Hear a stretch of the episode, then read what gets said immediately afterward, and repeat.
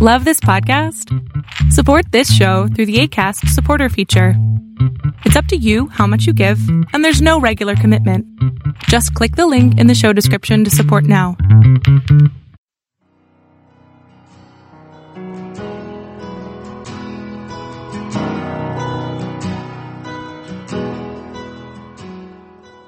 Welcome to Fresh Encounter, the radio ministry of Lifelong Anointing Church. Our mission as a church is to equip the body of Christ to increase in wisdom and in stature, and in favor with God and with men. We're glad that you joined us for this edition of the broadcast. It is our prayer that this broadcast will be a blessing to you. Here now is Pastor Otuno with today's message. What does it mean to be saved? It looks very, very funny, but it looks very uh, elementary. But uh, we want to be able to make sure that we are grounded in the Word of God. So there is a particular picture that is supposed to be on the screen right now. Okay, and this guy is called Al Capone. For those of us who understand a little bit about the American gangster history, you will know who this guy is. Okay, Al Capone, Chicago uh, underworld uh, gangster boss. Now, assuming I, uh, Al Capone is still very much alive, let's assume Al Capone is alive. He died a long time ago. Well, assuming he's still alive, and I decide to go to him, and I say, Mr. Capone, you need to be born again. How many of you are going to be surprised that I, you know, that that kind of message is being preached to Al Capone? Most Christians will not be surprised because they will assume that, okay, Capone needs to be born again. He needs to change his way. He needs to accept the Lord Jesus Christ. Okay? Now, assuming that we move to the next guy on the screen, this guy is Billy Graham, and I go to North Carolina, and I go to him and I say, Mr. Graham, you need to be born again. A lot of people look at me and say, something is wrong with you guys. This is supposed to be the king, you know, the, the, the, the, the, the king of the jungle when it comes to when it comes to evangelism. Here is a man who knows everything that you need to know about being born again. Okay? Most people will look at me and say, What is wrong with you? Why would you be telling somebody like Billy Graham that he needs to be born again? But that is exactly what we can picture when the Lord Jesus Christ spoke to Nicodemus and told him, Mr. Nicodemus, you need to be born again. Okay? The Bible tells us in, in, John chapter 3 that we read. John chapter 3, reading from verse number 1, it said there was a man of the Pharisees named Nicodemus, a ruler of the Jew. This man came to Jesus by night and said to him, Rabbi, we know that you are a teacher come from God. For no one can do these signs that you do unless God is with him. If you now look at verse number three, Jesus now responded in a very, very unusual way. Jesus answered and said unto him, Most assuredly I say to you, unless a man, unless one is born again, he cannot see the kingdom of God. Many of us have read the stories in the scripture where we see this guy called Zacchaeus, the tax collector. We've heard about the woman, the, the thief on the cross that particular thief that was, that was crucified with the Lord Jesus Christ. You have heard about that particular woman that was caught in adultery. If Jesus were telling these people that they need to be born again, there would be no problem. But you are talking about Nicodemus, who was a religious leader. He was more like the Pope of his own day. You know, he was like the guy that was controlling the entire religious system in those days. And he came to Jesus, and Jesus asked him and said, You need to be born again. The question is, why did Jesus tell a man who was supposed to be a religious leader, why was the Lord Jesus Christ telling him that he needs to be born again? The reason is very simple. It's because the need for salvation is not a function of your status. The need for salvation is not a function of your position. It's not a function of whether you are popular. It's not a function of whether you have been attending church. It's not a function of whether your father is the pastor or your mother is the deacon or whatever. It's not a function of whether you are rich or poor. Salvation is a uni- is something that is universal. It's what every individual needs. Salvation is not a function of status, but is a need, is a universal need. The Bible tells us in the book of Romans chapter 3. In Romans chapter 3, verse number 3, the Bible says, For all have sinned and have come short of the glory of God. In other words, you have sinned, I have sinned. The white man have sinned, the black man have sinned. The Chinese, the Indian, the, the, the, American, everybody have sinned. And that is why there's a need for salvation. So when the Lord, when the Lord Jesus Christ said to him, you need to be born again, he wasn't looking at his status, he was looking at the human condition. The need for salvation is therefore not a function of status, but a function of a depraved human being, human condition caused by sin. So the question for all is not whether you need to be saved. That's not the question. The question is, Have you been born again? That is the question. Have you been born again? Does Christ live in your heart? Do you even know him? Okay? Now, last month we spent a lot of time trying to build the foundation of our faith. We did what was called back to the basics. Today we want to be able to start the application of that particular studies. Okay? This morning, that's why we are going to see if we can apply those studies in our own individual life. And we are starting from this particular area. What does it mean to be born again? What does it mean to be born again? What does it mean to be born again? John chapter 3 again, that we have just read. Nicodemus was the religious leader of the Jew, came to Jesus by night, wanted to know how he can enter into the kingdom. And Jesus told him, except a man is born again, he cannot enter into the kingdom of God. Nicodemus then asked the question that everybody should be asking. Okay? Nicodemus said unto him, How can a man be born when he is old? How can he enter the second time? Eh, can he enter the second time into his mother into his mother's womb and be born? That is the question that a lot of people need to be asking. The issue is how you know how can you be born again? That was the question that uh, that uh, that Nicodemus was asking, and that's the question that we should be asking in our society. How can you be born again? In other words, Nicodemus is asking, what does it mean when you say you are born again? What does it mean when you say you have accepted Jesus into your life? What does it mean when you say that you are connected and you are related to the Lord Jesus Christ? What does it mean? What impact does it have in your life? What changes does it bring into your life? What difference does it make in your life when you say that you are now a child of God? What does it mean? Okay? And I'll be using the word, if you, if you for, for, a second there, I'll be using the word salvation, born again, conversion. I'll be using them interchangeably, but basically, they are all, I'm referring to the same thing. You're having a relationship with the Lord Jesus Christ. What does it mean? Is it mean that we just show up in church and we say all the nice language, hallelujah, praise the Lord, and that's the end of the story? No. What does it mean to be born again? Now, the term born again is one of the most widely used. If you go to any church today, you talk to any Christian, you say, Are you born? Oh, yes, I'm born again, and by the grace of God, I'm finished filled. What does it mean? If you ask 10 Christians, I can assure you, you will get 10 different explanations for what it means to be born again. However, that very question, very few people can give you a clear and a coherent answer to what it means. The question is why? Why is it that, you know, why is it that in a, a teaching that is central to the Word of God, a teaching that Jesus Christ gave to the religious leaders, a teaching that Jesus Christ gave to somebody who was very important in the religious cycle, why is it difficult for Christians to explain it? Why is it very difficult for Christians to tell people what it means to have a relationship with Him? And then we turn around and wonder why people are not accepting the Lord Jesus Christ. Why is this central teaching of our Lord Jesus Christ difficult for Christians to explain? Why is the experience that many Christians claim to have, you claim to have, difficult to describe? If I ask how many people had breakfast this morning, many of us probably have had breakfast, many of us have not. But for those of us who ate breakfast this morning, if I ask you to describe what you ate, it shouldn't be difficult. Right? It shouldn't be difficult because you ate it. You, you, I mean, you were the one who took it. If anybody has ever been to downtown Nashville and I ask you to describe downtown Nashville, you might not remember all the details. Okay? But at least you have an idea of what it looks like because you have been there. So if you say you are born again, why is it so difficult to describe your experience? Why is it so difficult to describe the things that we encounter when we encounter Lord Jesus Christ? Why is it so difficult? Why is now the, the, the question that the, the, reason I'm asking this question is because when you are born again, something happens to you. Now, the question, why is it important for you to know the difference? Why is it important for you to know the meaning or the importance of being born again? Or let me ask you this other way. For those of us who are married, why is it important for you to know the meaning of marriage? Why is it important for you to know the impact, you know, to know what it means to be to be married? The simple reason is because it affects every area of your life when you are married. It affects the people you work with. It affects how you dress. It affects how you talk. It affects how you behave. It affects even how you carry yourself. You cannot be married and be hanging out with other boys in the club. You can't do that. Your husband will not be happy. Okay? So it's a function of when you know the meaning or the reason why you are doing certain things, it affects the way you live your life.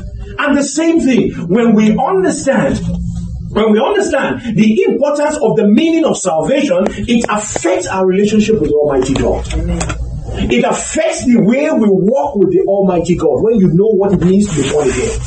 It affects the way you even, you know, it determines our, our eternal walk with the Almighty God. Can you imagine if you have the opportunity of fellowshipping with the president on a regular basis? and the president tells you all the important security information. Do you think you are just going to sit in a bar and you start talking about the fact that yes, this is where the nuclear arsenal of the US is. This is where you have the military base. You do do you do that? You don't do that. Because it controls the way you talk. By virtue of your proximity to the presidency or the proximity to power, it changes the way you talk. It changes the way you behave. It changes the people you hang out with. It changes the thing that you can, where you can associate. Okay? The fact that you are associated with the White House, you will not want to go to a bar or a strip club. Why? Because you don't want to bring shame to that particular office. You don't want to bring shame to the people that you are associated with. The same thing, when you are born again, it changes something about you. And that is why you must know the meaning or what it means to be born again. If a believer cannot explain or describe what it means to be saved, it suggests that that individual needs to reevaluate their walk with the Almighty God. You need to reevaluate your walk with the Almighty God. I like to say this that if you and I have the opportunity to meet the president today or meet the president next week, it will be an experience you will never forget. Anybody ask you the question, say, ah, you will find a way to bring that into, into a conversation. You will find a way. If you are talking about breakfast, you will, oh, when I had breakfast in the White House, you will find a way to put it in. if you are talking about the suit, oh, did you see the president's suit the last time I was with him? You will find a way to insert it into a conversation because it's an unforgettable experience. The same thing, when you are born again, it has to leave an indelible mark in your heart. Something must happen in your life that you will remember. You will remember what happened. If you committed a crime today and you went to court, okay, and you went to court, and the judge said that you are found guilty, and the sentencing for this particular crime is to be spending 25 years in jail. But all of a sudden, as the judge was about to step out of his table, out of the out of the bench, and he was able to, and, and then he turned around and said, "Okay, I look at you. You look like a very nice guy. You probably made a mistake. I'm going to commute that sentence and cancel that 25 years. Don't worry, don't do anything. Just make sure you don't do it again. Are you going to ever forget that experience? Never, never." Common traffic that we get on this freeway, on this road here. If a policeman stops you, and you know you are speeding, or you actually caught a red light, and he gets there and is about to ride, and he looks at you and says, You seem to be a nice person, especially without your African gear. I think I like your dress Okay? And then he decides to say, Okay, I'm not going to give you a ticket, I'll give you a warning. And you go to, as soon as you get home, say, Come and see what happened to me. Oh, eh? I ran the red light, police catch me, and say, I can go because they like my dress. you will never forget it. You will never forget it. So, how come we encounter the King of Kings?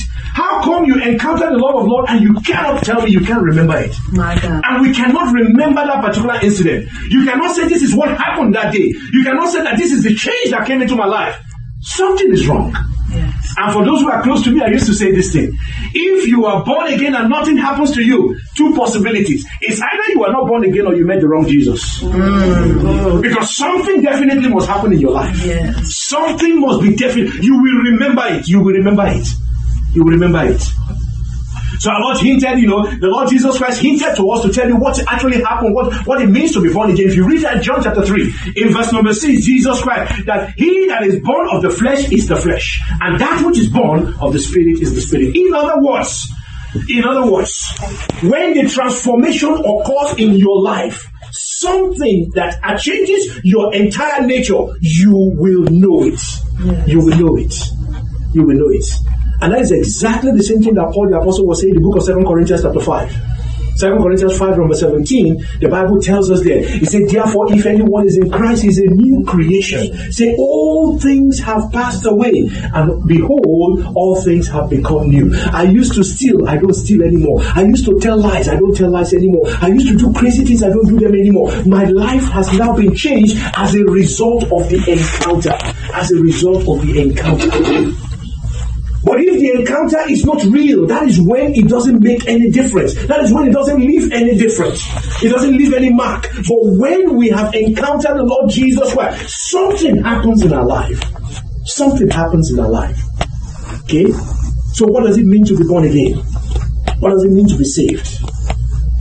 We can answer before we answer this question. I want to tell. I want to just make sure we, we make sure we all are on the same page. Salvation or being born again does not mean reformation. It doesn't mean therapy.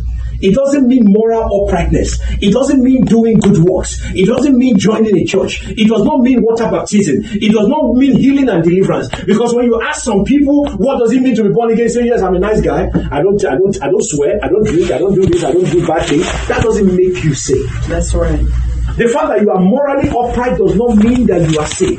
The fact that you are doing good work, you give money to charity, does not mean that you are saved. The fact that you are joining a church that prays does not mean that you are saved. The fact that you know how to say glory, hallelujah, doesn't mean that you are saved. The fact that you have been healed, that you received prayer and somebody laid hands upon you and you were delivered and you are free, that doesn't mean you are saved. It simply means you enjoy the mercy of God. The fact that you do anything does not mean that you enjoy that you are saved. What is salvation? John chapter 3 verse 16. Many Christians know this verse. He said, For God so loved the world that he gave his only begotten son, that whosoever believe in him should not perish but have everlasting life. Verse 17 now says, For God did not send the Son to the, into the world to condemn the world, but that the world through him might be saved. What then does it mean? If you look at John chapter 20, reading from verse number 31, the Bible says, All the things that we read about the Lord Jesus Christ, he said, All are written that you may believe that Jesus is the Christ, the Son of God. And that believing you might have eternal life. What then does it mean to be born again? What does it mean to be saved? It means believing in the name of our Lord and Savior Jesus Christ. That sounds very simple. It sounds very simple. Paul the apostle asked the same question when after the Philippian jail, after that particular earthquake in the Philippian jail, he said, the man said, What must I do to be saved? Jesus, the Paul told him, he said, Believe in the Lord Jesus Christ. Okay? That is very simple. But the question now is, does it mean that everybody who say I believe in Jesus, is that person saved?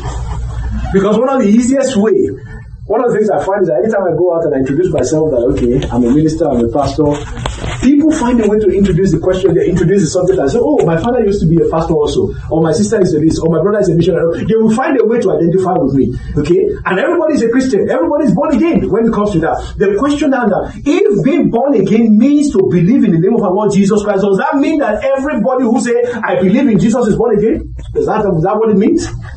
James, Bible tells us in book of James, reading from verse number 20, uh, verse, uh, James 2, verse 19.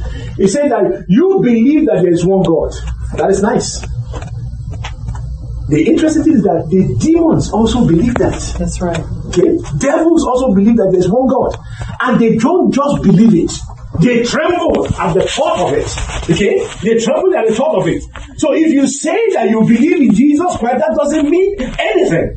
Okay? Because like we said, like James said, it, you know, the, the, the, the devils, they believe also in it. But if you look at the book of Matthew chapter 8, Matthew chapter 8, reading from verse number 28, the Bible tells us there, and when he came to the other side, to the country of the Gadarenes, of Gennesaret, uh, uh, there, there met him there met him two demon possessed men coming out of the tomb, exceedingly fierce, so that no one could pass by that way. And they and, and suddenly they cried out, saying, What do we have to do with you, Jesus, you Son of God? Have you come here to torment us before our time? Hmm. These are demons speaking through people. Okay? So, in other words, demons recognize Jesus Christ as, as the Son of God. Right. The devils recognize Jesus as the Son of God. So, your special, your your your your your your belief that God that Jesus is the Son of God, that you believe Son of God, doesn't make any difference. Okay? In other words, in other words, doesn't grant you special privilege more than the demons because the demons know and they even tremble. The Bible says that they shouted out, they cried out, they were afraid. So just saying that you believe in Christ is not enough. Saying that I believe in Jesus Christ is not enough. In other words, you must have, you know, you must have more than just a mental asset. You must have more than just a confession of the mouth. You must have what is called the saving faith. Okay? You must have what is called a saving faith. And what is that saving faith? What is that saving faith? Number one, the saving faith is the faith in the person and the finished work of our Lord Jesus Christ. What does that mean? It means that you believe that Jesus is who he said he is. You believe that he has come to do what he said he has come to do. You believe he's the one who is able to take away sin from your life. You believe everything that Jesus Christ claimed to be. You believe what has been written about the Lord Jesus Christ. There are a lot of people who believe in the existence of a Jesus. There are a lot of people who believe in the historical Jesus. There are people who believe that Jesus is just one of those prophets. But you have to believe, if you are going to have a saving faith, you have to believe him as the one who delivers from sin. Matthew chapter 1 verse 21 tells us, He said, And you shall give birth to a son, and you will call his name Jesus, for he will deliver his people from their sin. Unless you believe or you see Jesus as the one who delivered from sin, it's a waste of time. It is not a saving faith. Number two, what is saving faith? Saving faith is the faith that responds to the prompting of the Holy Spirit. Mm. In other words, when you come into the presence of the Word of God, when you when you encounter the Word of God, and the Word of God begins to prompt you and say, you need to move closer to God. You need to move closer to God. It is the Spirit of the Almighty God speaking to you. We saving faith is the faith that says, this is what God wants me to do. I am willing to respond. It is the faith that yields itself to the leading of the Holy Spirit. What is saving faith? Saving faith is what is the faith that is accompanied by repentance. The Spirit of the Almighty God tells you what you are doing is wrong. Something within you tells you you know that what you are doing is wrong. The saving faith, the faith that will bring you into the presence of the Almighty God, is the faith that says, Father, I know I have sinned. Forgive me my sin. Yeah. If you do not believe God to the extent of repentance, that is not saving faith. Saving faith brings an individual to the point where he says, Lord, forgive me of my sins. Number four, what is saving faith? Saving faith is the faith that results in trust and commitment to the Lord Jesus Christ. In other words, I believe you, you are the one who is the, you are the one who is, who, who is the Lord Jesus Christ. I believe you are the one who came to die for us. I believe you are the one who takes away my sin. Now I am committing myself unto you. In other words, if I want to believe God for salvation, I must not just say it with my mouth, I must trust Him with my life. Yes. And the same thing that happens when you get married to an individual. You like the you like the young lady, or you like the young man. You must trust that young man enough to say, okay, I am willing to spend the rest of my life with you. The same thing. When you say you are walking with the Almighty God, you must say, I trust you and I'm committing my life into your care for the rest of my life. I'm willing to walk with you. That is what saving faith is. Saving faith takes you from the place of just uh, agreeing with the Lord to the place of committing yourself to the Almighty God. Those of us who are here, some of us must have heard me say, the only way you can test trust and commitment is by action. And one of the action of trust and commitment is like I told you last time. If you take this particular chair, you trust that this chair is strong enough to carry your weight. You trust that this chair is well built. You trust that this chair will not let, will not make you fall down. What you do then is then you sit down because you trust in the strength of the chair to be able to carry your weight. If you don't believe that this chair can carry your weight, you will not sit down. Simple. But if you believe that the chair is strong enough to carry your weight, you sit down. If you don't believe that Jesus can save you, if you don't believe that he can heal you, if you don't believe that he can deliver you from the hands of the enemy, you will not trust him. The same thing when I'm talking about individuals. I've used this analogy before. If I don't believe that my sister can give me a million dollars, I will not ask her for a million dollars. But if I believe that she can give me a million, definitely the first request I will send is, Sister Terry, you know we need to expand this auditorium. I need a million bucks. Because I know that she can give it to me. If you don't believe an individual, you will not trust them, you will not commit yourself. So saving faith is the faith that does what? That results in trust and commitment in the Almighty God. Number five, saving faith. Saving faith is that is that faith that produces the fruit of a new life. The fruit of a new life. What is the essence of saying I am married to my wife and I still keep looking at other girls out there? What is the essence? That means I'm not even ready for marriage. I don't even know what marriage is all about.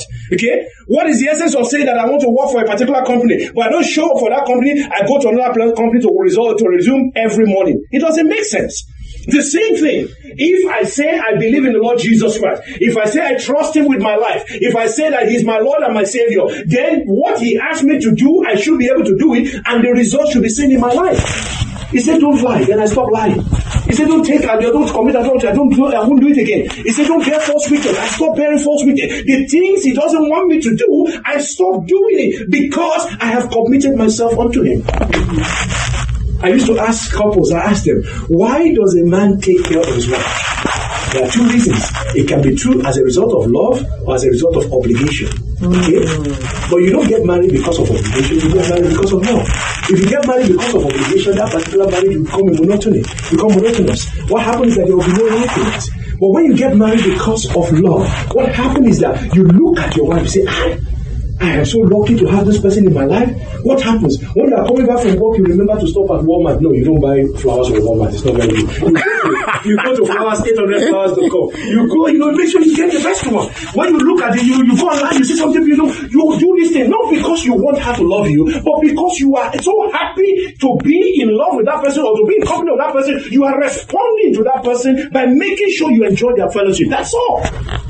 So you don't beg that kind of person to give that woman the money, or you don't beg that person to do their responsibility in the house because they know what it means to be related, to be married to that individual. And because of that, every action they do is an expression of love. It changes the way they behave. It changes the way they talk. It changes the way they relate to other people. It changes the way they associate with other people. When other people try to make fun of that their of their of their spouse, they stand up for that person because number one, they are responding in love. It changes their life. It produces a fruit of a new life.